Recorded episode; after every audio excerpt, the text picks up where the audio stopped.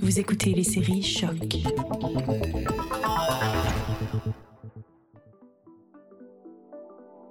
We had this place when I was younger, but at that time it was uh, social workers who worked with the police. It's like uh, this uh, this uh, how do you say reg- region. Uh, they want uh, they they need some young criminals because they get some money from the government, so they have some uh, money so they can put the money outside in some places.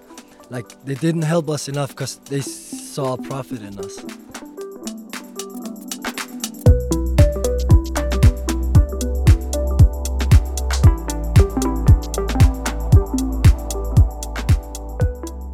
You're listening to Born to Be Behind Bars.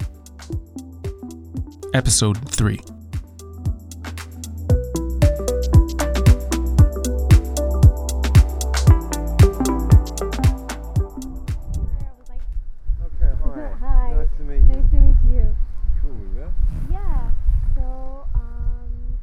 After I stopped in Sleze where I met Mohammed from Dandelion, I needed to know if the problems team from the way government social workers deal with at-risk youth. This is why I went for a walk in Amagerbro, a vulnerable area of Copenhagen which was once on the ghetto list. There I met Clifford Phillips, a government social worker who showed me where he meets the kids every day after school. So have. This is our base. This is where we meet the kids.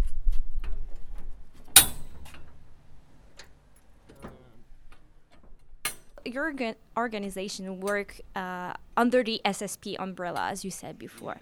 Uh, can you tell me exactly what the SSP is?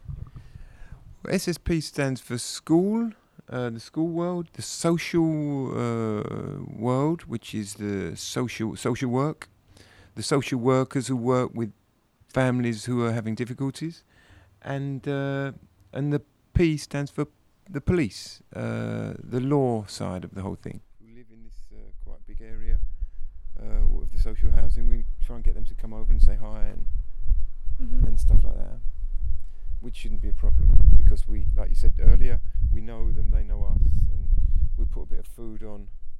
The SSP is active throughout Denmark. As Clifford told me, it's a large organization that involves social workers, the police, municipalities, penitentiary services, and the Danish Crime Prevention Council. I interviewed Clifford at their new space. It's a big park with basketball courts and places to talk. In the middle, there's a container where there's all the SSP material. This park is located in the middle of a social housing project where a lot of non Western migrants live. Well, that's what Clifford told me. We're working with the ones who say to the teacher, "Fuck you," and uh, you know, I mean, so I, I don't expect them to come to me every day and say, "Oh, we're so grateful that you're doing this for us." If we don't see that, we don't get that. Of course, we do. In their way, they show us. The pure fact that they come here every day means that this is something that they like. Huh? My mission or our mission is to try and uh, lead them in the right way so they don't go astray and they don't take the wrong turning on life's twisting and turning road. I mean, it's so difficult to document if it works. If kid A decides to take the wrong road and ends up in prison, and kid B doesn't, how do you document that our work was a factor? We we move early, so th- as soon as we spot these kids at a young age doing some stuff that is perhaps not the right sort of stuff, we um, plan some activities together with them to build up relationships with them. We hold parents' meetings. Haven't got any understanding of the Danish culture and the Danish way of life. I mean, I, coming from England, even to lear- for me to learn about the Danish, I, I, I, I've applied for Danish citizenship now. After so many. So that the families of these kids, who sometimes have not got the best understanding of how the Danish system works, have better possibilities to help their children to make the right decisions. Can you tell me a little more about that? So, about the importance to have an example for th- those kids. Yeah, yeah. Not only not only does it, they can see someone who they can uh, mirror themselves in, perhaps, and say, "Ah, he's done well. He's showing me the right way to to, to, to do things." Huh? We've had some of the kids doing training courses where they become coaches and uh, can use that experience there to to to coach the kids themselves. Our mission is to work with kids from 10 to 17. Um, but we can. Uh, so if there was someone 18, 19, 20 coming along, they'd have to be more or less employed by by us to do the job, sort of thing. Or they could come in and do some projects with us, but we'd have to get legally. You have to get a børneattest and make sure that they haven't got a criminal record and all sorts of things like that. Partners I've got the police. Yeah. Uh, we work together. SSP works together. nice. Christian, good to meet. Yeah, yeah. It's Not not, live, live. but it's going to be a podcast in Canada or something, so I'll get a chance to speak English. Hi, uh, nice to meet you. Hi, Nice to- Camille. Nice to meet Hi, you. So you've got to speak English, Christian. Say hello. How those kids that are don't really like necessarily the police feel that you are working with them. Yeah, of, of course, I've been called a snitch and all sorts of things because I work with the police. Yeah, but the police are not all bad, you know. The police are doing their job, and luckily the police are, uh, uh, are split up into different departments. And we've got the criminal preventative department. They're the police we work with. They're the police who come out and talk to the kids and try to lead them on the right way. Then you've got the other type of police. They're the hardcore police who just come and arrest you no matter what, and they throw you down on the floor.